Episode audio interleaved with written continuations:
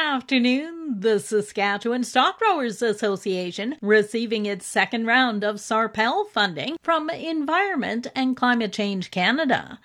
The money is for the work they are doing with landowners to protect the greater sage-grouse critical habitat in the province.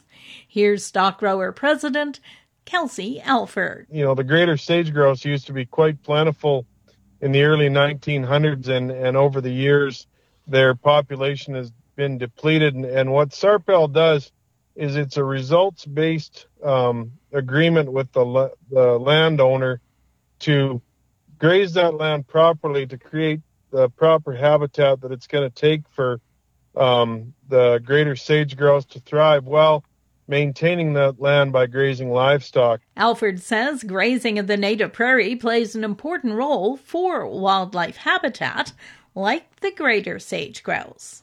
We have seen um, in some cases where the native prairie hasn't been properly maintained and not grazed at all, that that actually the tiny chicks that are born won't be able to pass through the grass, and ultimately they perish. And so, you know, they need some tall grass and, and some that's grazed off, and they need to be able to, to hide in the in the buckbrush. Over the last five years, the stock growers have signed more than forty conservation agreements with landowners, protecting a total of two hundred fifty thousand acres of grassland and critical habitat for species at risk in southwest Saskatchewan. The Canola Council of Canada is launching its revitalized market access plan.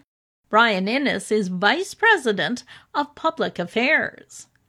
What we wanted to do was bring the industry together and to look at how market access is changing and evolving. What are the things that are affecting our ability to send product from Canada to our markets around the world?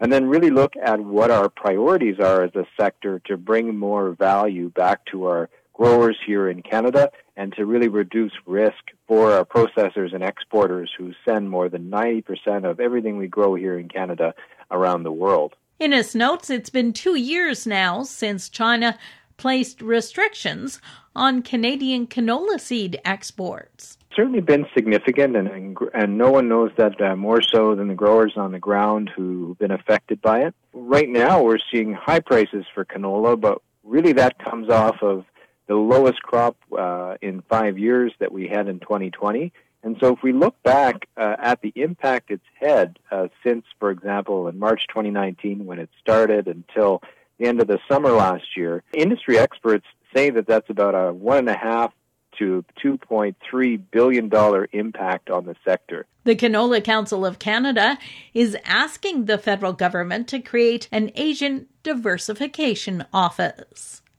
And a recent survey by Farm Credit Canada is showing that most Canadian agriculture producers have either tapped into or identified strategies to manage key risks on their operations. Craig Klemmer is F C C's principal economist. You know, risk management is really important. And, you know, if we think about Canadian agriculture, it continues to evolve, and the risks that we're facing as an industry continue to evolve. And and I think it's important that we keep continue to adjust and revisit our risk management strategy, whether that's, you know, thinking about risk differently than we have in the past and, and think about H R risk differently. You know, mental health has been a major issue that we're seeing. And do we have some things to make sure that we're taking care of our own mental health on our operations? For Golden West, I'm Glendale Allen Lawler.